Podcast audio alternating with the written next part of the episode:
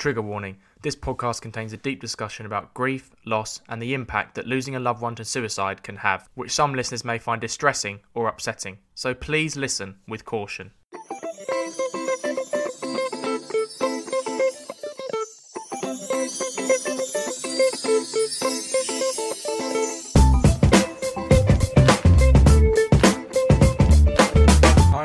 Welcome back to another episode of the Just Checking In podcast. This podcast is brought to you by Vent, a place where everyone, but especially men and boys, can open up about their mental health issues, break down stigmas, and start conversations. I am your host, Freddie Cocker. Each pod, I check in with a very special guest. We have a natter and chat about all things mental health, as well as anything and everything else they are passionate about. If it helps that person with their mental health, we discuss it. When it comes to incels, I've already spoken to previous Just Checking In podcast William Costello about incels and incel culture. But in this week's episode, I'm checking in with a female guest who is just as ensconced in breaking down the stigmas that incels face, giving them a voice, and talking about the myths that mainstream society has about them. Her name is Naama Kates. She is a filmmaker, writer, musician, and the founder of the Incel Project podcast. The Incel Project takes a deep dive into the involuntary celibate community. I check in with Naama about her writing journey, the challenges she faced as an actor in her past, and why she chose to cover a topic like inceldom, which is usually the reserve of male academics. We also discuss the struggle she faced fitting in at school as a child and teenager, loneliness, self worth, and the impact that losing her mother to suicide had on her when she was just aged 17. The taboo around suicide death is still incredibly high, and we explore how that taboo manifested in her family, the lack of mental health support Naama had after her mother died, and how it shaped her into the woman she is today. So, this is how my conversation with Naama Kates went. Naama Kates, welcome to the Just Checking In pod. We've finally got this sorted. We finally got this in the um in the diary after a few cancellations and rescheduling from both our ends. Thank you so much for letting me check in with you. It's a real privilege to be chatting with someone who cares so passionately about the mental health of a lot of incredibly marginalized and let's face it, distressed men, I would say. First off, how are you? How are things? I'm doing pretty well. Thank you for asking. As you know, I had a bit of a busy couple of weeks over the last couple of weeks as a result of the Plymouth situation, but you know, everything's everything's good now. Yeah, we'll get into the reason why you became a sort of media darling for about two and a half weeks. You still are to some extent, but yeah, a media darling specifically for about two weeks. Can you just give the listeners a bit of context about how that's been, I guess, for your own profile, really? Like, how has it? Has it been a bit of a whirlwind, or have you sort of just taken it in your stride? Well, I guess maybe both. It's been a whirlwind, and I've taken it in stride. I like to think. It's sad to say this, and it sounds very cynical, but unfortunately, things like that happening are good for business when you're in this business. Mm. Exactly. I didn't want this pod to just to be about the incel project Naama, as I'm sure you get asked about it all the time. But I wanted to talk about your entire journey holistically. So, without further ado, shall we start the show? Let's start the pod by talking about your writing journey, Naama. But before we discuss writing, I want to just map out how the journey started for the listeners because it wasn't specifically where you started, was it? Because you did a degree in computer science first, and then you moved into the arts and entertainment where you worked as an actor and musical performer. So, can you tell me about that journey in particular and then how it transitioned into writing and then more of behind the scenes work? Sure. Well, I think maybe it did start with writing when I was in, in high school, growing up, and things like that. I love reading, I loved writing. I didn't really think about what I wanted to be when I grew up, whether that would be something to do with the arts or with writing, but it was always just a passion for me. But, you know, I wanted to go the more practical route with schooling. I was also always very interested in computers and the internet, still am. part of the reason I'm drawn to what I, I talk about on my show. So, you know, I studied that and I studied it in New York City. And living in New York was definitely maybe not an ideal place to go to school because there's so much there to distract you that seems a lot more interesting And so while I was living there and in school, I became involved with all kinds of artistic endeavors. I tried many of them. I think maybe, I don't even know if this is accurate, but I think I remember when I was still 20 years old or something like that, I did write a couple pieces for some outlet or other online. And I was very drawn to the theater and always had been, always have been. I love musical theater, still do. I was in New York City, so I started acting. I took classes. Those were amazing. And that was the thing that stuck, I would say, of the various media that one could pursue artistically. Acting kind of took hold first, and it was very exciting to do in New York City. And so I started to get a little bit of success in it, just really small things here and there, some theater, some off off Broadway. And eventually I got an agent, and the agent, probably wisely, if one wants to pursue acting, pointed me in the direction of television and film. And I started to do that. And that's where I would say I started to get some success where I was actually making money. And I actually flew to Los Angeles once and did an audition for a television show, like a big network TV show. And I got that. And, you know, those pay very well. and eventually I, I moved to Los Angeles. And then I realized that acting was a very small part of acting. Acting, the art, was a very small part of acting, the profession. And especially with television and film, there's a lot of hurry up and wait, a lot of sitting around, a lot of auditions, a lot of just move your hand again just so 18 times so we can get that shot. and you are at the mercy of whatever part you get.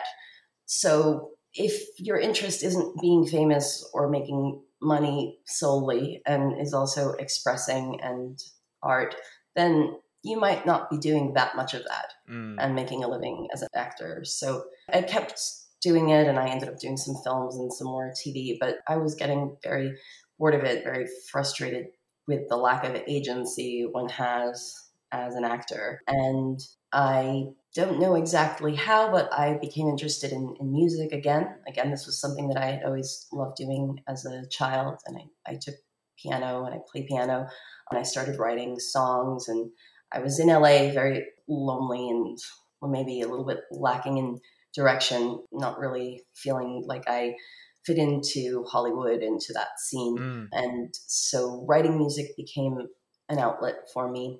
And I started to do that. I had a band, I led a band, which was a lot of fun, some jazz musicians. And meeting people, you know, in Los Angeles, I started doing music for commercials and things like that. That that was a good way to make a living. While I was doing that, I also started writing again a little bit more because I was writing music and I was also doing these ad jingles and found that writing ad copy was another good income stream for me. And I really liked doing that, but for some reason I still didn't really consider it that I was a writer. I didn't see myself that way. Doing all of that, I just realized one thing was that I wanted to have more agency as a creative. And since my background was in film as an actor, I, I also directed a couple films and co-produced and even wrote a couple that were made and really enjoyed that and still didn't really see myself as a writer professionally for some reason though i was beginning to realize that that was the common thread mm. between all the different things that i did it was writing it was telling stories and that writing really is the part that I love the most. So I had this sort of circuitous path from that then to podcasting, which is what I do now and also write. And that's kind of the story that kind of brings us up to the, the present. Mm. You were working on a feature film when you stumbled upon podcasts or the concept of podcasts, I guess. How did that discovery change your perspective on the way that you approach storytelling itself? Well, I love podcasts. I still do. I was spending a lot of time editing, a lot of time up late all hours, and I was just binging one podcast after another. And it's almost like reading, mm. you know, mm. a great medium for storytelling. And, you know, it's like reading, but you can do it while you're doing other things. Yeah. So you don't have to just sit down and read a book, a hardcover physical book, which is so rare now anyway. I don't like reading off of a Kindle or the computer. I can't do it. it's do paper it, books. But, um, I have to have the escapism. Yeah. Yeah. So, yeah, I was just consuming so much, so many of these podcasts. And just, I think, subconsciously realizing that this medium excites me. The constraints of it excite me. The constraints of telling a story only through audio was thrilling. And in some ways, you know, every, I would say every medium has its advantages and its disadvantages and the things that make it more difficult and the things that make it easier. And I think that podcasts are something like a combination of writing and hosting or being like a, a personality rather. But there's also a journalistic aspect mm. because you are seeking out other people to tell the story. And there are some podcasts that do fiction type things um, more money. Those aren't really my There's favorites. More money behind those. Yeah. there are some like the Wondery ones. You know, there, there are some of these that do, but they're not my favorites. So I think it's the journalism aspect of the podcast that I really like. That you know, who better to tell some of these stories than the people that actually experience them, and then when you're done with that content, you can find the experts, subject matter experts, to kind of weigh in and do an analysis. One podcast that was my favorite, I would say, was one called Missing Maura Murray. It was just about this one case of this woman who went missing in uh, Massachusetts, or New Hampshire, rather. She's from Massachusetts. That podcast I found, I don't know how it was recommended to me, but it was one case and it went on just forever. And it was endlessly fascinating for me. So I thought, you know, true crime, I'm basic in that sense. Mm-hmm. I like true crime. I like that mm-hmm. genre. I also like the ones about psychology and things like that. But the, the true crime, you know, it scratches a different itch. So I was really enjoying that one. I started communicating with the creators of it, Tim Pilleri and Lance Reenstierna. And that's another thing about podcasts too. They're productions that are more intimate. They're oftentimes podcasters themselves are kind of accessible through social media. That's this whole other part of it that I enjoy. So I actually got in touch with them and started talking with them. And all of this kind of happened in, in, tandem as I was aware of this topic that I cover now and becoming more interested in journalism and true crime, speaking to the creators. And yeah, I, I still I just think it's a great medium. I mean, I think another thing about it that I didn't really mention was was that was how intimate it is, how accessible it is, how oftentimes there's a, a community really built around the podcast where people that are fans of it actually talk to each other and discuss the episodes with the creators. That's kind of something unique about it. It's very inexpensive to make. It's another thing, sort of. That's a pro and a con. A That's a pro and a con for sure. Everyone can do yeah. it, but also anyone can do it. right, and everyone does do it, and you know the market becomes saturated. Yeah. It's just kind of what happens when you have new technologies yeah. and there's kind of maybe a, a bubble with this whole content mm. creation thing right now. Let's talk about the topic that you cover now Naama which is the incel project. So what sparked your interest for diving into this topic? And can you explain the definition of what an incel is for listeners who don't know? So an incel is an involuntary celibate. It is the neologism for that. And it has a history that you know I don't think I need to get into here the term and all of that. I cover a lot of that on my pod and sort of everywhere. So I appreciate you're not uh, insisting on that. Basically, it's a, a person who is involuntarily celibate. They're not in a romantic or sexual relationship despite wanting one. And these are usually men, these are usually younger men. And there's also kind of a community that's developed of these young men. It has its own very strange culture. It's seen by many people now as an extremist group. People who are only marginally aware of the term kind of just use it as a pejorative sometimes. It's become something that has been associated with terrorism and, mm. and mass shootings, as we've seen recently. And that association is understandable because every one of these events is tragic and horrifying. Is it true though? I don't think so. And why is that? Why is it? Why is it not true in your perspective? Well, because I talk to so many incels, and saying that the overwhelming majority of them aren't violent is an understatement.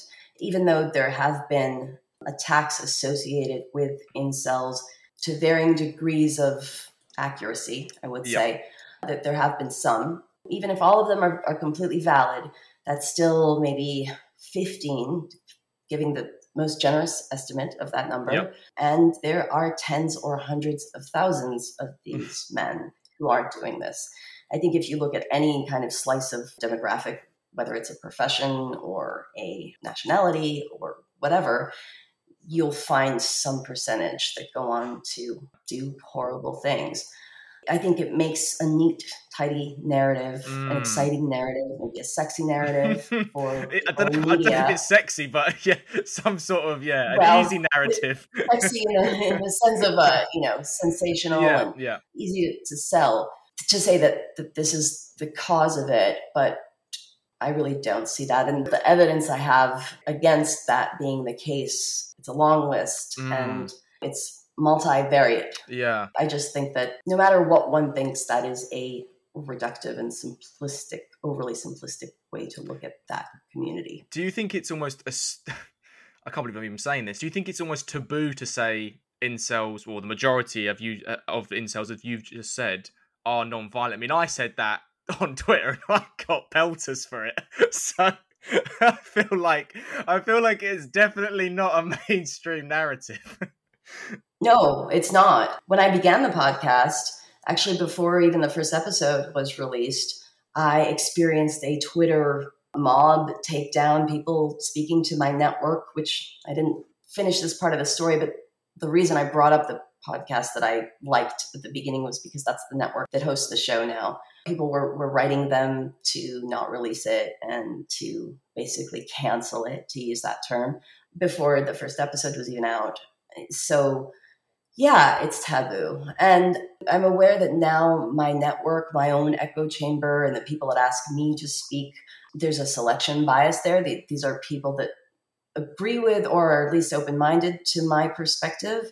So I don't experience as much of that, or I don't notice it if I do, but uh, absolutely. In the mainstream, incels are wholly reviled. Yeah. So what would you say to people who say, actually, Naama, most of these incels are men who hate women, at the extreme end want to kill women, and have misogynistic and generally very sexist views. Is that the truth, or is it a more nuanced picture? Playing devil's advocate here. Of course, it's a more nuanced picture. I mean, if you say that the community is misogynistic, I would say that's probably true. But if you speak to the members of the community, the individuals one on one, not really. A lot of them are, are men that have very little experience with women and that are just kind of echoing and parroting things that they hear to be shocking, to be edgy, to vent, to. Thanks for the pun. right. but they would, and I know personally, and again, I'm aware that there's some sample bias here as well. The people that are willing to speak to me might represent slightly different subset. But I think it seems generally true that once they have the opportunity to speak to a woman or to spend time with a girl, they would drop all of this stuff in no time mm. for that. It's kind of like a sour grapes thing. Yeah. Do you think some of them have like well, I'm asking you directly. Do you think some of them have SEND or, you know, special needs, learning difficulties, social difficulties? So for example, a neurological condition like autism, or they could be on the autism spectrum and maybe not have a severe example of it. Because if they do, then it's quite cruel to use incel as this term now. Because in school Naama when I in the UK virgin baiting is a term I sort of use. If you were called a virgin by a girl or a boy it's like the ultimate insult. You know you can't come back for it especially if it's the truth really. And it was a common weapon basically.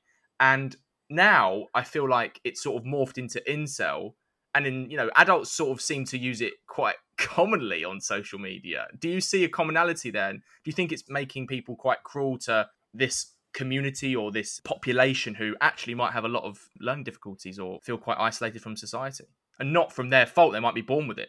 I think that's exactly right. Everything that you said is exactly right. I think it is virgin baiting, it's the same thing when people sort of tease incels. And a lot of incels are people that were teased for that mm. in school, you know, and it just kind of continues now. And then they found this term. When you talk about social difficulties, whether, you know, it's being neurodivergent or having mental health issues, yes, absolutely. There are polls taken in that community, some that have been done that are done internally, we'll say in house. They were doing this even before I came along, which I found fascinating. And they get sample sizes that academics would only dream of, like 500, 600 respondents that ask about those conditions. And northward of 80% have depression, northward of 75% have anxiety. Mm. Something like 20% are diagnosed, formally diagnosed on the autism spectrum, which is staggering. Mm. It's 1% on the general population. And another 25% or so feel that they are probably on it but don't have the diagnosis. Yep. You know, autism is complicated, it's a spectrum. If you're not very far on the spectrum, meaning when it's really obvious developmentally for toddlers and things, and you're just on what used to be called Asperger's syndrome, which is now high functioning autism, a lot of people don't end up getting a diagnosis for that. But I would say it's, I mean, the, the ones that I speak to individually, which is hundreds at this point, it's so common. It's more than half. Mm. Uh, a lot of these attackers had it too, almost all of them. Yeah. So, yeah. Can I ask you about the technical definition? Because as far as I'm aware, and speaking to William Costello, who you've had on your podcast, the technical definition is someone who hasn't had sex for longer than six months, I'm right in saying. So, is the technical definition outdated? Because, as I sort of put a provocative tweet out on Twitter, you know, during COVID 19, if we're going by the technical definition, all of us were incels. I mean, that's probably not true when you really dig deep into the political ideology of the term incel. So, do you think the definition is itself quite outdated now or not? Well, you know, this is a community that defines itself and that evolves very rapidly. It's an online community. There is no standards society. Right, okay. You know, it's just what the people who run the website or the subreddit or whatever decide. And the biggest forum, which is the incels.is, I speak to those admins of that a lot. Their criteria was six months or longer, but that's kind of arbitrary. Yeah, sure. And when you started the podcast or when you sort of got your teeth into it and you started interviewing some of these men, what did you discover or what surprised you the most, would you say, about the conversations you were having? They were completely surprising. The first interaction I had with an incel that I, I reached out to for the purpose of the podcast was, um, I think, maybe I, I, found them on Reddit or something, sent a just a message saying I'm doing this podcast about incels, and was sent a six thousand word tome, beautifully written, so relatable. I was crying reading it, like oh, in the wow. wee hours of the morning, about this man's experiences and double standard and the cruelty of his situation. Mm. And yeah, I just I find so many of them that I speak to so articulate and so relatable. Frankly, I think that was surprising in the beginning. Also, how how willing and not just willing, but desiring they were to talk to someone. Mm. Has the podcast changed your perspective on life? Definitely. Not just my perspective, it's changed my life in so many ways. Practically speaking, in terms of what I do, the fields that I'm involved in, the sorts of people I talk to. I'm speaking to frequently consulting or advising with security forces and governments about this issue and learning so much about the phenomena of radicalization and fringe movements and all kinds of psychosocial issues that I didn't anticipate. So yeah, it's really it's changed my life drastically and it's also just changed my perspectives very subtly. It's hard to even parse that because things have changed so completely, but yeah, mm. it's changed things. You said to me off air, Naama, that suicide or, or suicide ideation or suicidality is something that's quite prominent in the incel community. And that's not surprising when a group of men go without love or sexual desire for a significant period of time. I spoke with a previous guest, Robin Hadley, who who said a quote that maybe we should stop thinking about prisoners as prisoners and start thinking about them as broken people.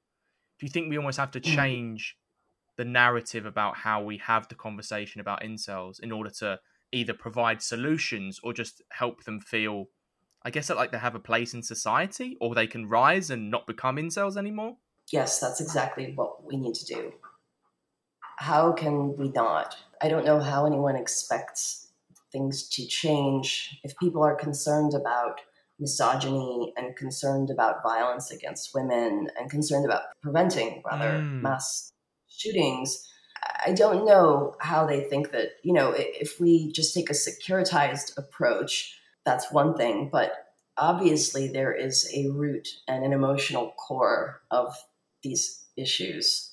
And people don't join fringe groups. I don't want to talk specifically about, you know, committing acts of violence because that, that is so rare in the community, but we'll just say develop yeah. antisocial Yeah, yeah. yeah, r- rather than pro-social sort of coping mechanisms if they feel included and if they feel like they have something to lose and that their life means something these are people that don't have that. And it's also not just lack of romantic or as many people think sex for, for six months. It's rarely that. Most of these men are virgins. They- they've never had relationships. Overwhelmingly most of them. Mm, and most of them also don't have friendships really in real life either. yeah. It's pretty rare that you find one that has in it's not rare I would say, but it's less than, than common that they have perfectly kind of healthy social support systems Mm. in place. Can I ask you a question that I don't think you've maybe been asked before? Are there female incels? And I guess this is not my perspective, but I guess I'll throw it out provocatively. If there were a community of female incels, do you think they'd be treated differently to how these male incels are being treated? Well, yes, they would be. So I am asked this a lot, you know, whether there are female incels. There, there's some dis- well, I don't, but not as not in as nuanced a fashion as you did. Hmm. Most people just kind of ask the question, and I say that there is some dispute over that in the incel community. A lot of the men don't think that women can be incel, and I understand why they say it. There is a little community of what they're called femcels. They call themselves okay. this, but it's it's a very different. It's very small, and it's a very different sort of typology. It's usually women that are a little bit older than, than the men and well they're certainly not treated the way the men are that there wasn't a lot of bullying and you know this is where i, I would say i agree with the incels i think that for women problems like this can be just as severe but i think that it's not so much about an inability to get laid frankly Mm. you know just to put it bluntly.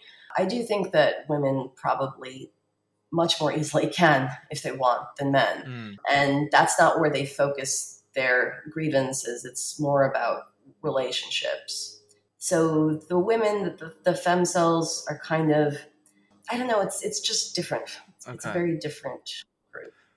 I guess one of the main things why I wanted to speak to you and Will and sort of give this topic a voice is that when I've been doing the research through listening to your amazing podcast, Naama, and talking to Will, a lot of these incels were bullied as children. Uh, I was bullied as a child and a teenager for nine years. Some of them have also been sexually abused. I was sexually assaulted when I was a child. So I have a huge amount of empathy and sympathy with them for precisely that reason. Do you think people know this? And if they did, do you think they'd be more empathetic? i think that they often don't know by choice in a way they're kind of willfully ignorant of that because they're being bullied now and Mm. in a in a different way they are the type that would be bullied and everyone knows that type I used to Um, be it. yeah. Yeah, right. Well, that's something that maybe give them some hope. But yeah, most of them, almost all of them, were bullied at some point. I'd say bullying. We have a lot of awareness of bullying nowadays, but it still happens. It's not as physical as often as it used to be, but sort of more psychologically cruel. And the majority of them were bullied, and a lot of them were physically abused or sexually abused. A lot of them don't necessarily recognize physical abuse as such. If it happened when they were children, and if it was something that was maybe normalized in their families and in their cultures, which is common enough, and don't like to talk about it or sexual abuse, but it is pretty common. Yeah. Mm. I think people, if they were willing to even listen to anything about incels other than just, you know, how hateful and dangerous and violent they are, and if we're open to hearing that, then yeah, it might make them reconsider. Mm. I don't know. Yeah, it makes me really sad. At time of recording, Naama, and this is the reason why you were given so many more interviews to talk about this subject. There was a very prominent criminal case in the UK which brought the topic of incels crashing into the mainstream is the phrase I would use. So that case for the listeners involved a 22-year-old man called Jake Davison. Jake went on a killing spree. He murdered his mother before leaving his home and murdered four other random people he didn't know. Lee Martyn, who's 43, and his three year old daughter, Stephen Washington, who was a carer, and an artist called Kate Shepherd. The vast majority of media coverage labelled Jake an incel and said he had a deep hatred of women, and in some circles, they used this to call for incels to be labelled terrorists. So, Naama, I want to ask you, because you are an expert on this subject, what's the truth here? Was Jake an incel, or was he just a deeply disturbed and troubled young man? Couldn't he have been both? I would say that if you went by the categorical definition, he would be an incel in the sense that he was a virgin at his age and this troubled him. But he didn't actually self identify as one. And, you know, he actually went out of his way to, in, in, the article that I wrote for The UnHerd, I talked about this at length. You know, he had a complicated kind of relationship with the term and with the community, in that he was sometimes protective of incels you could see in his posts, and he would say things like, incels or people like me is kind of relating to them, but that's still making a distinction that he's not a part of this community. And he was also involved in subreddits that were sort of anti-incel, rather like anti-incel watchdog oh, right. or about. Not yeah, a lot of people know that, do they? no, they don't. And even with those facts, I've had people kind of attack me for what I say. It's like, but are we at a point where we're no longer considering what people actually define themselves? Does that not matter? If people are going to say that this ideology is what was responsible for the killing, then doesn't it matter that he didn't? It, how can you say someone's killing in the name of this thing if they denounce this thing and talk about how it's all bullshit? Yeah. The black pill is just bullshit and a waste of time. And there's a cognitive dissonance is there, isn't there? There's a cognitive dissonance. Yeah. Yes, he had. There were a lot of things going on. I also don't think that his attack it didn't even really fit the profile of a school shooting, which a lot of them do. It's not obvious that it was mm. planned really, it's not obvious that he had any targets in mind. It started with his mother. And as the police said, right away, they ruled out terrorism and they said this looks like a domestic incident that then spilled out onto the street. Now, police are trained to make these determinations. That's the job. And that's the one they made.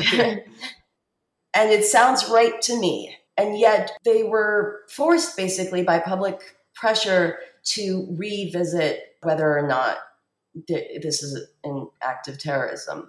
So a narrative was formed, and it was being forced to make the police think think about that narrative or subscribe to that narrative. Is that what you're saying, essentially? Or at least to say, to say that they would consider it.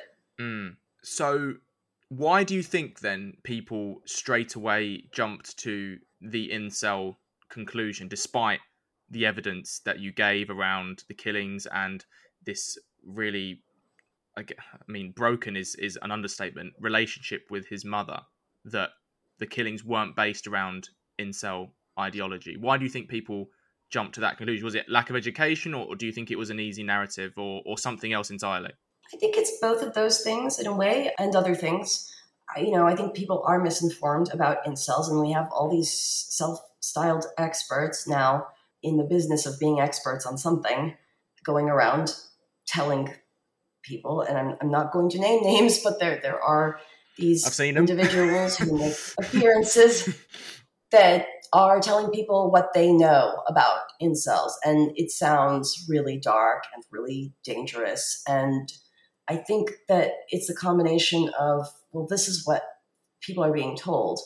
It's also that when something like that happens, and I know that in your country that hasn't happened for over a decade, a mass shooting, whereas in mine it happens like nearly daily at yep. this point, that people want an explanation and they want to be able to say, well, this happened because of this thing. And if we just stop this thing and deal with this thing, then we'll have done something about the problem. And we don't need to fear that it will happen to our children and our families. And that's kind of understandable mm. that they're looking for platonicity, the most simple kind of answer that can be swiftly and simply dealt with. I also think we live in a time where culturally we are very polarized. And a lot of people are sort of being given narratives not just about incels, but about other sort of groups. There's a culture war going on, and the news is kind of cashing in on that with a lot of fear mongering. And on one side of the spectrum, this incel thing, these angry young white men thing, whether we talk about incels or the far right or neo Nazis and terrorists and all these things. It's this boogeyman. Yeah. You know, it's a group that's kind of not fashionable to be sympathetic to. So I think that has something to do with it too. There's kind of a moral panic yeah. about these issues. I think moral panic is the right term. I listened to the episode that you did on Jake Davison and I began to feel incredibly uncomfortable because I began to at least have some level of sympathy for him prior to what he did. And I'm not excusing it at all. But he was using steroids, I believe, and he was just a clearly very troubled and disturbed and sad young man with a lot of mental health issues. Did you feel that sort of duality of uncomfortableness and condemnation at the same time? Yes. I feel that a lot yeah. these days. Yeah my brain was telling me one thing, and then I was reading the sort of media around it. I was like, oh, this is telling me another thing. But yeah, it was. Uh, I almost felt a little bit disturbed by myself. I had the capacity to feel empathy for him. Mm-hmm. It's a mm-hmm. very weird feeling. Yeah, well, it, you know, as an aside, yesterday I was recording an interview with someone whose sister was killed in, I think, the first mass shooting in North America. No, it was the second. There was one that happened in the 60s, uh, Texas University.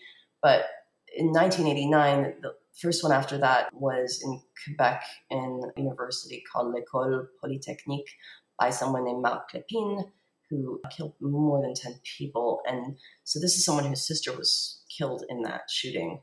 And that was a very intense talk. And now he's doing some kind of a project about it. And the fact that he was open minded enough to listen to my podcast and be not sort of immediately disqualifying of the ideas is pretty impressive. And I find that a lot with people who are victims of incidents like that, that they are more sensible than, the rest of us.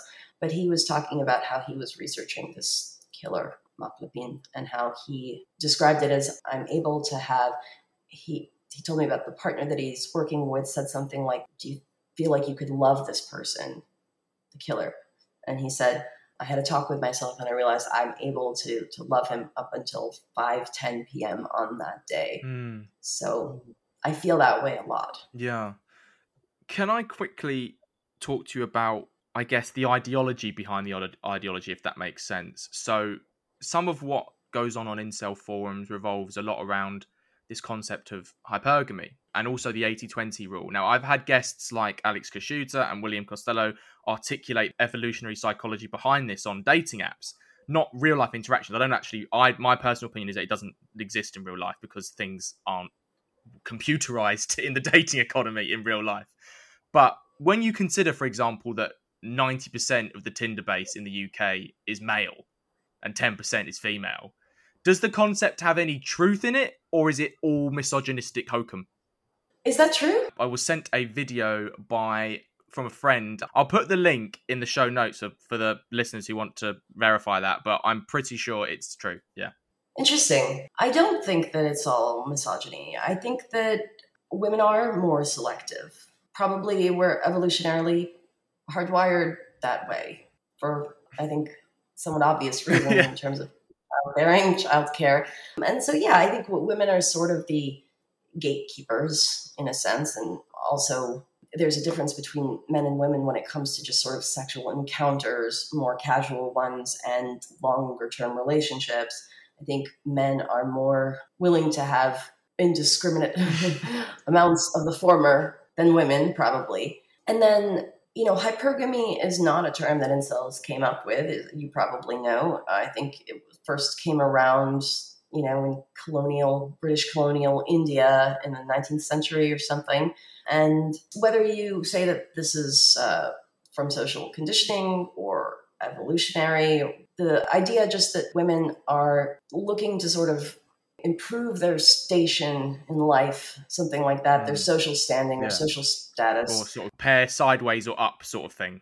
Yeah. Yes, exactly. Yeah. I think that that's probably, you know, more true for women than it is for men. And I think that, you know, if you want to take the social constructivist argument for that, that's because women, again, care for the children. Yep. Investment. You know, yeah. at least beginning and for a long time didn't have agency financially. You know it, it was only through pairing that they could secure mm. their financial social standing.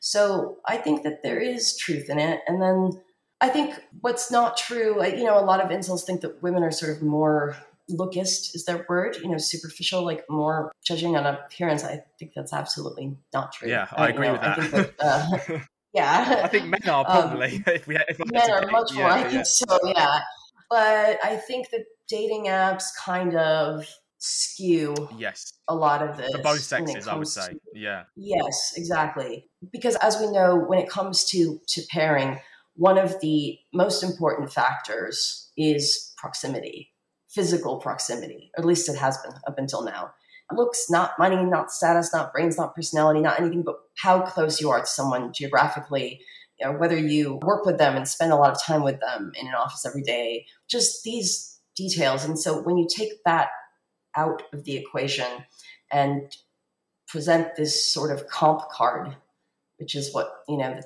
terms models use, just with your stats on it, your, your vitals, your measurements, and whatever else you, you put on that small card and give the illusion of infinite swipe options mm. where it's like well, this one and then this one, you know, you can just kind of keep going. And we know now that some of these are fraudulent and aren't even real yep. people. And there's just, there's bots and the likes are fake to get people to spend time on the app so they can monetize mm-hmm. your time, et cetera, et cetera, et cetera. I just think that's a game changer. And I think it's giving people, yeah. you know, it's fucked up my generation, I would say. Social media has fucked up yes. Gen Z and dating apps has fucked up mine and I'm back end. Mm-hmm. I'm basically back end millennial, so I was 94. So I think it's completely screwed up our our social skills. I think the pandemic has basically accelerated social interaction to mm. completely dating apps now. I think it has skewed beauty standards for both men and women completely. Yes. Um, oh, yeah. I think it, it's obviously accelerated ghosting. It's accelerated mm. lookism for both sexes because you look at someone on a screen and you think they look good or not, and then left or right, and just so many other things that I think it's just completely screwed up. So, I mean, in the sense that I have a lot of sympathy for incels when it comes to, I guess, the dating app sphere and their despair at it, because a lot of, in quote unquote, normal people are despairing at it as well. I just want to ask um, yeah. a final question, Naama. So, when we spoke off air, we were having a sort of chat and we were recommending podcasts to each other. And you said, Oh, one of my incels recommended this podcast. I found it really interesting that you said one of my incels. So when you use phraseology in that way, and obviously you are a mother yourself, do you feel almost like there's a parental sort of influence here? Like you're trying to help them as much as interview them? Definitely. And there are many of them. I think actually one of my incels frail, pale, stale male, noted that and pointed that out the first time he heard me doing it. And he said, "Oh, you know, I noticed, I noticed the way you said mine cells. I thought that was that was cute."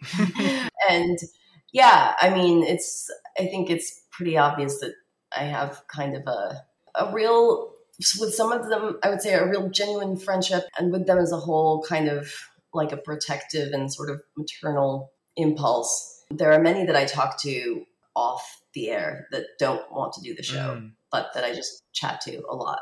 Many more than than those that do the show. Same here. There's a lot of people Which I speak is, to who don't want to come on the podcast or they write anonymously that I support. So yeah, I'm exactly the same. Yeah. Yeah. So it's that kind of, you know, the parasocial relationship. But once it crosses that threshold to where you're directly messaging and it's not about the content, it's not para mm. anymore. Mm. It's just a social relationship. But yeah, I mean, these are people that I think a lot of times are really lonely and just in general, they want to connect with someone. And the fact that I'm a woman and they not only are willing to, but like I said, want to talk to me, I think sometimes they, they want to talk to someone outside of their echo chamber, yeah. outside of their bubble, who has a different perspective, but who understands and doesn't judge theirs. Mm. And I, I think that's natural. So it's it's an interesting position to be in. We've talked about Naama, the writer, musician, podcaster, performer. I want to talk about your own mental health journey now, Naama. So I ask all my special guests this question first. Can you tell me about your early life growing up in the US, childhood, teenagers, and looking back, were there any early mental health experiences you had? Who's the Naama we meet here? Hmm. Well, I don't know if we we uh, went over this before, but there are areas that I'm kind of careful to talk about because there's family and there's things like that. So I'm going to be a little bit vague in, in some ways, but I definitely had. I think my childhood here was pretty nice. It was pretty comfortable. I liked where I grew up. I had a best friend that lived down the street from me, and she's still my best friend to this day. I rather liked school as a kid, and I liked the activities that I did. I had a lot of kind of after school activities I was interested in. And then my mother was ill, and she had a autoimmune condition called lupus, which is something that can take many forms. It's difficult to diagnose, it's difficult to treat. And I became aware of that at some point, probably in my preteen years around then. I oddly don't have a ton of memories from that time. We moved a few times, and I think that's part of the reason why, because friends of mine that stayed in the same place, there's kind of a continuity where you're around the people, you remain around the people that you were growing up with. So those memories kind of come with you collectively. So I don't remember exactly when, but at some point I remember things getting kind of sad and kind of quiet and kind of dark in my home growing up. And I spent a lot of time at friends' houses or just away from the house because it, had this kind of sadness. And I didn't really know why. But by the time I was in middle school, which is for us, you know, ages 12, 13, began to be aware that there was something wrong and that my mother was getting more and more sick and she was spending all day in bed and moods were very unpredictable and then it became obvious that it was depression and then i kind of took on that depression too which i think is probably not uncommon no matter what kind of home you grow up in as like a teenage girl but it's even more so if there's this darkness that's not being discussed and nothing was discussed. I don't remember having any conversations about any of that at home and i have a brother who's less than a year older than me irish twins and i think he was a lot more oblivious to this but it was probably affecting him in a different way. And i was very social in school and so I think I sort of blocked it out that way. He kind of dealt with it his own way. I don't know. Now, fast forwarding to now, I think it all actually affected him a lot more. Mm. actually took it a lot harder. So I think that my mother's physical illness led to a mental illness and very, very bad depression. And she was also medicated and it was changing her body and her, her moods and just had all effects that I couldn't know about, but I think today probably would have been dealt with differently, even though it wasn't that long ago. The types of medications and everything were quite different at that time here mm. in the US. So I think that that had a big effect. And I remember some suicide attempts when I was in high school. And for some reason, I feel like I was always the only one there. I was always the one that kind of found her. My, my brother was sort of like protected from it somehow. It just didn't happen when he was around or something. By the time he was in college, so I was in my final year of high school, things got really bad. And my dad had, had left. And it was just me and my mom and like I wasn't going to school a lot to sort of take care of her. My brother was away at college. That was a really tough time. And finally, it did end with she did complete suicide when I was a teenager at the end of that time after I had gone away for some time and came back. So, you know, that was kind of a shaping event. I talk to a lot of people now that are suicidal and talk about suicide and I obviously know firsthand what the impacts are to relatives of people who do that or even who just feel that and experience the ideation and everything. But it's not something that I judge with people. Yeah, I think after that happened, I kind of got this, it was almost sort of paradoxically like a carpe diem feeling. And that's when I moved to New York City and started was in school and doing theater. And I think there was a feeling of, for me anyway, of this was kind of inevitable, or just that I couldn't see this actually getting better for my mom or resolving. Yeah. It was obvious to me that that wasn't going to happen. And so it was just this pressure that just kind of built and built and built and built and built. And then mm it was gone. Hmm. Before we talk about what your mother was like as a person, Naama, and your sort of favorite memories of her, you mentioned to me off air that loneliness was something that you struggled with when you were a teenager, and I guess that, that must play into it, having to support your mum and sort of being a, a carer almost, at least and emotionally.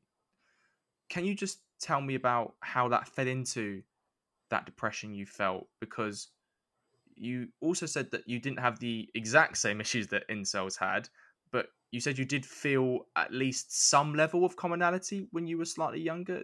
Was that strictly sexual relationships, or was it more linked to maybe your self esteem or self worth? It was self esteem and self worth. It wasn't about sexual relationships yeah. for me. I mean, I, I, that wasn't the, you know, if anything, like a my boyfriend when I was 16 years old and I had boyfriends and I had one very long term boyfriend that I thought I was going to marry and all of that. that was something that helped. That was like a an escape that I probably put more stock into because it was that. And it seemed like sort of a rescue from from this sadness, this sort of feeling of inevitable darkness. But I think the loneliness, you know, now that I look back on it, probably came from, and it's something that I to this day feel deal with with loneliness even when I'm not alone. And even though I like to be alone, there's just a feeling of being alone in something. And that's kind of what it was. I wasn't physically alone, but I felt alone in this journey in what I was carrying because it wasn't talked about at all. And I wasn't telling my friends about it. I don't I don't remember talking to my my friends or my boyfriend even about what was really going on. Maybe I did, and I just don't remember. But uh, I think that was probably where a lot of it came from. I, I felt sort of like an island, and I think in my family, we kind of collectively felt like that from other people and from each other too. Can you tell me about the person your mother was and your relationship with her? You you told me she was a visual artist, so I guess you definitely got that talent from her then, right? Yes, except that she was visual and I'm not. Um, I think I'm actually very not visually oriented, which is why film was not a great medium for me. Like when just I just the artist about, part, then. yes, just the artist part. But yeah, she was a painter. Uh, she had worked briefly, I think, in advertising, which I did too. You know, and didn't realize I was kind of following her footprints until I, I think I talked to an aunt about it or something, and you know, she had been very full of life. She was a very open minded person. You know, she was always interested in different cultures and different parts of the world. I remember she was very kind of sophisticated. I remember her being the way she dressed and she would bring home like French films for us to watch and she had very good taste and in the arts she knew a lot about. She was just very cultured. I think she's someone that was a real light to be around. Whoever she was, her smile, and she was very funny, very engaging, very charming and very warm when she was feeling good, when she was healthy. And sadly, that's something that I didn't get to see that much of after age 10, 11 or so. It became increasingly more rare for her to be in a good mood. And, you know, so I just, I remember glimpses of that. She also had that, I guess it's just a part of charisma, uh, which is the ability to make the person that you're talking to feel like they are the only person in the world. You know, she had that quality and she was radiant. So when she turned her light onto you, it felt amazing. And I do have memories of her in that space, just how sweet and funny and beautiful, beautiful she was and talented I remember being a kid and my brother and I would ask her to draw things for us because she could, in just minutes, do an almost photorealistic sketch of a person or something from a, book, something from imagination or or real life. And yeah, it was mm. wonderful. She'd play. she liked, liked gardening and plants, and she knew the names of all the flowers, and she played classical music. It's just a beautiful, beautiful mm. person one of the main reasons you said that your mum's depression started to really take hold and control her life was the fact that you moved towns from a place where she had quite a strong social network and friendships mm-hmm. to a place where she really struggled to establish new and sort of equally supportive bonds, I guess. Yes. She tried going Definitely. online to find those connections, but she had limited success. A, how important is that for everyone listening to stave off loneliness and poor mental health? And B, do you think witnessing that loneliness was a reason or even spark for you to help incels in your adult life now? Probably. I haven't really thought of that. So thank you. This feels like a psychoanalysis, one of the, the revelations. It really does. And I've been in uh, therapy before myself, and those moments are always kind of, oh, that's a I try things my best. kind of click there.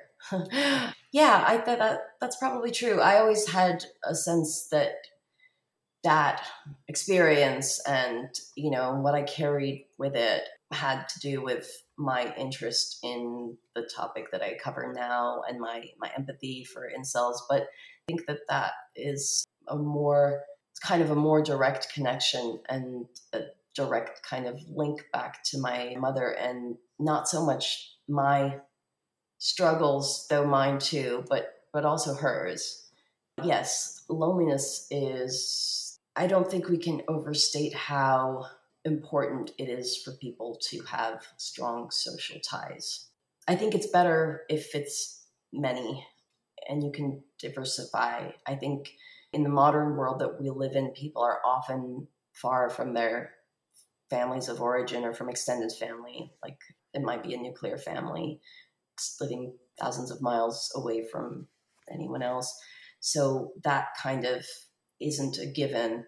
They have to be formed in the community that that you, you live in, whether it's neighbors or friends with common interests or whatever people, coworkers. A person cannot be alone. And a lot of people that I speak to who are on the spectrum or who are introverts and sometimes claim that they prefer to be alone. That may be true in one sort of very superficial way, as in after spending some time with people, some time like to recover, you know, yeah, yeah. which I can definitely relate to. But you're not going to feel happy and fulfilled if you don't have people to share your experiences, good and bad, with. It's just the way we are made mm. as human beings.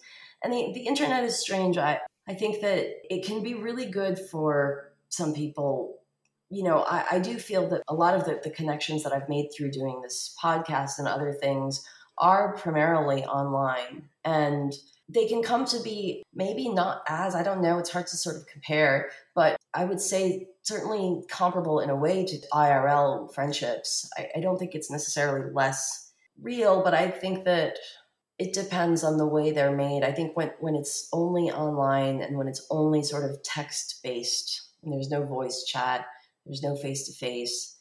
I don't know. It's something that I think we, we all as as a whole collectively don't know yet.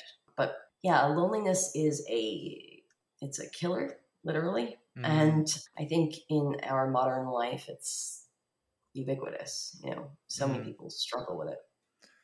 Can I ask you about your grieving process? Because you mentioned there about the, the carpe diem mantra or attitude that you had. So, what was that grieving process like? And uh, in a way, was that carpe diem maybe an escapism that you needed to get away from the place that you were living and then obviously go to New York? I think I didn't really grieve until later. I think I sort of put it off. I think when traumatic events happen, people's memories around that time gets a little bit fuzzy, especially when it comes to sort of sequences and timelines. So I don't remember exactly, but if this is accurate, but the way that I remember it, it was very soon after her death that I moved to the city. And I did something like uh, I took a train into the city with like a small bag and got on a bus because it was raining. I was going to walk around looking for work, but it was raining. So I got on a bus and got off at a random stop. And the first pub that I saw after getting off the bus, I went into and saw if I could get a job there and I ended up working there for a long time. It was great. A really, really kind of neat experience to have at that time.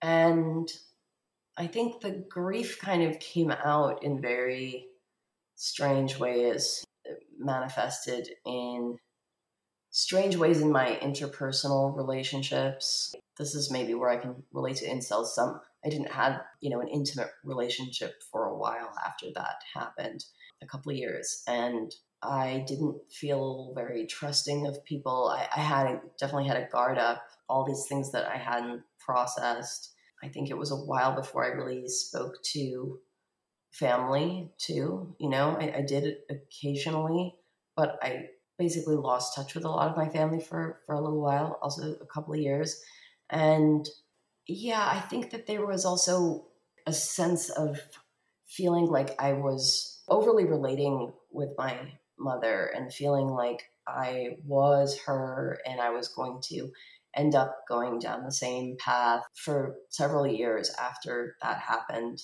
I felt that. And anytime I got close to being in an intimate relationship, I would feel that way and back away mm. from it. And then it was actually writing. It was actually a, a, friend of mine when I started with acting, you know, early on while I was still in school there in New York. I did uh, somebody's thesis film for film school and ended up working with that person again, the, the director of it, on a, a play that he did I think he had encouraged me to write actually at the time. And I think I started to, and I wrote a lot, and a lot of it came out very kind of quickly and almost violently, and it felt really good. And I started writing about my mother and being almost cruel and like harsh in my writing about her and about the situation. I was maybe trying to sort of emulate the style of books I was reading at the time. I still always reading a lot. And it was, I, I don't know, I think that was something that was very cathartic for me. After doing that, things began to feel like they started to settle and my life began to take a more, had more structure to it. I got back in touch with my friends from growing up who I hadn't talked to in a long time. I stayed in one apartment for more than six months and I began to pursue my creative things more seriously and I got into a relationship again and it wasn't as chaotic. It was very chaotic for a while. And I sort of enjoyed the chaos, but it was definitely kind of like a four year period of just escapism. I was also drinking a lot mm. when I was working at the, the bar. Yeah, and then I started going to therapy. I, I, tried going to therapy for the first time when I was like 22 or so, and maybe went for a few months. And then again, a couple of years after that, again for kind of a short time. After I moved to Los Angeles, was the first time that I had like a long, actually stayed with it for a while, and it was incredibly helpful. The suicide happened 17 years ago, Naama, and to be honest, the mental health conversation was in a completely different universe back then to what it is now. Were you supported at all after it happened? And I guess as well, you must have heard quite stigmatizing comments, whether that be from people in your community or just anyone really, about her death. Did you experience any of that? And did you almost, by the sounds of it, internalize some of that stigma yourself? I would say that I wasn't supported in any formal way afterwards because I was out of school. I don't know if it would have mattered if I was in, in school at that time. I don't know if they would have offered something like that. So, no, not really. I had some friends that made some recommendations and that were kind of there, but not really. And I didn't hear stigmatizing comments about her specifically because her death is still not it it wasn't recognized a suicide. Oh. Yeah, in my family people still don't acknowledge that. Very recently my my dad kind of admitted that he knew that that's what it was. I, I tried talking about it with my brother who I would would have thought would have been more open to it being close to my age and he just he was like i don't stop i don't want to talk about this i don't want to hear about it so yeah i'm not able to talk about it with any, anyone in my family really and have mm. never been unfortunately i think that probably would have been helpful but i think that that is the result of what the stigma would have been what they yeah. feared it would have been how difficult has that been not to be able to talk to even family members about it. I mean, friends can, I guess, have a, a certain level of empathy, but to not be able to talk, to talk to just, yeah, just yeah, yeah, and just share, even just share positive memories as well. Yeah, at this point, I, I know that that's that's the case. So it, it's hard for me to say how difficult it has been, and easier for me to say how helpful it would be if it weren't the case. Mm. I have wanted to do that. So yeah, the inability to have those conversations has been really difficult. It's really hindered my ability to process this. And that ties back kind of to the loneliness thing. I feel like I had to do that alone. Whereas I think if there were an ability to have family conversations about it, then it wouldn't have felt like such a lonely journey. Mm. As you've navigated teenage years and then adulthood after her passing, and I'm sure there have been moments. Have there been any moments where you've spoken to her or you wished she was there to celebrate an important moment, like, you know, I guess your daughter's birth or something artistic? Or do you think she's always there? Yeah, I don't know. I struggle with that sometimes because, of course, I wish that she were there, especially my own daughter being born and the artistic achievements both you know i think she would have been someone that would have really appreciated all of those things and those life milestones certainly more than anyone else in my family. Most, no one else in my family even has any idea what i do for a living. They just don't really get it. They're like oh yeah really that's that's good. You know i saw that you were on the news. Um, i don't know anything about it. I think she would have uh, gotten it. So yeah it's it's really tough and i like to believe that she's there. Most of the time I do, but there are some times that I feel like I want to feel more of something from her, some kind of presence, and I don't. And it's, you know, it's tough. You're 35, Naama, if you don't mind me disclosing your age on a podcast. Yeah. And have clearly achieved so much in life. You're helping people in great distress, you're giving them a voice, you're an accomplished writer. If your mum was listening to this podcast, what do you think you would say to her, and what do you think she would say to you? Hmm. Huh. Well, one, I'm sorry if my talking about you and your illness and your death bothers you. It shouldn't. It's nothing to be ashamed of. I can tell you now, as we've uh, matured as a society about these things, mm. you know, you were struggling with things, and I wish that you had had more support too um, mm. to help you go through them. And uh, there were a lot of people that loved you, and I wish you knew that. Um, my baby loves you. and sometimes I don't know if you asked me what she would tell me or what I would tell her, and I'm doing more of the latter. But you know, I basically I just wish that you were here to meet my daughter, and she would love to meet you too. But we're not mad at you because we understand that things happen. Mm. Um, and I don't know what she would say in response, but I think I think it would be something that would mm. um, be. I think she'd be beautiful. proud of you, Naama. I think she'd be proud of you. Thanks. Can I reflect on your journey a little bit now, Naama? Please. So, if you could go back and talk to that 17 year old Naama who was struggling to process the loss of her mum, or maybe the 13 year old Naama in middle school who was struggling to fit in at school, what would you say to her knowing what you do now? Hmm. It all gets better from here.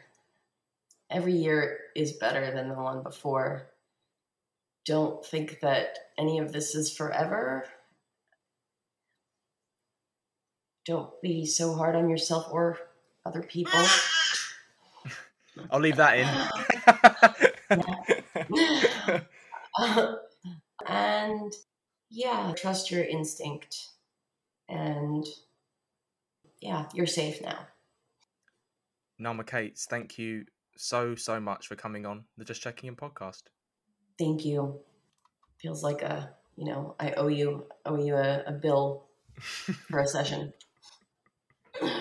I get that a lot. I'm sure you do. Well, we have come to the end of this episode of the Just Checking In podcast. I want to say a big thanks to Naama for being my special guest on this episode, for her honesty in talking about such a traumatic event in her life, and for letting me check in with her not just about suicide, but about incels. And I hope we have provided a nuanced and holistic perspective that I hope has educated a lot of you listeners and maybe surprised a few of you along the way. I will sign us off by saying, Thank you to all the venters who tuned into this episode. If you've liked what you've heard, give it a share on social media. Tell your friends or work colleagues about it. If you want to support us further, give us a five star rating and write us a review on Apple Podcasts. If you want to support us further and like what we're doing, consider supporting our Patreon at www.patreon.com slash venthelpuk or you can visit our GoFundMe. I also forgot to say I will chuck all the links to the Incel Project and Naama's social media in the show notes. We hope to check in with you again very soon. And remember, guys, it's always okay to vent.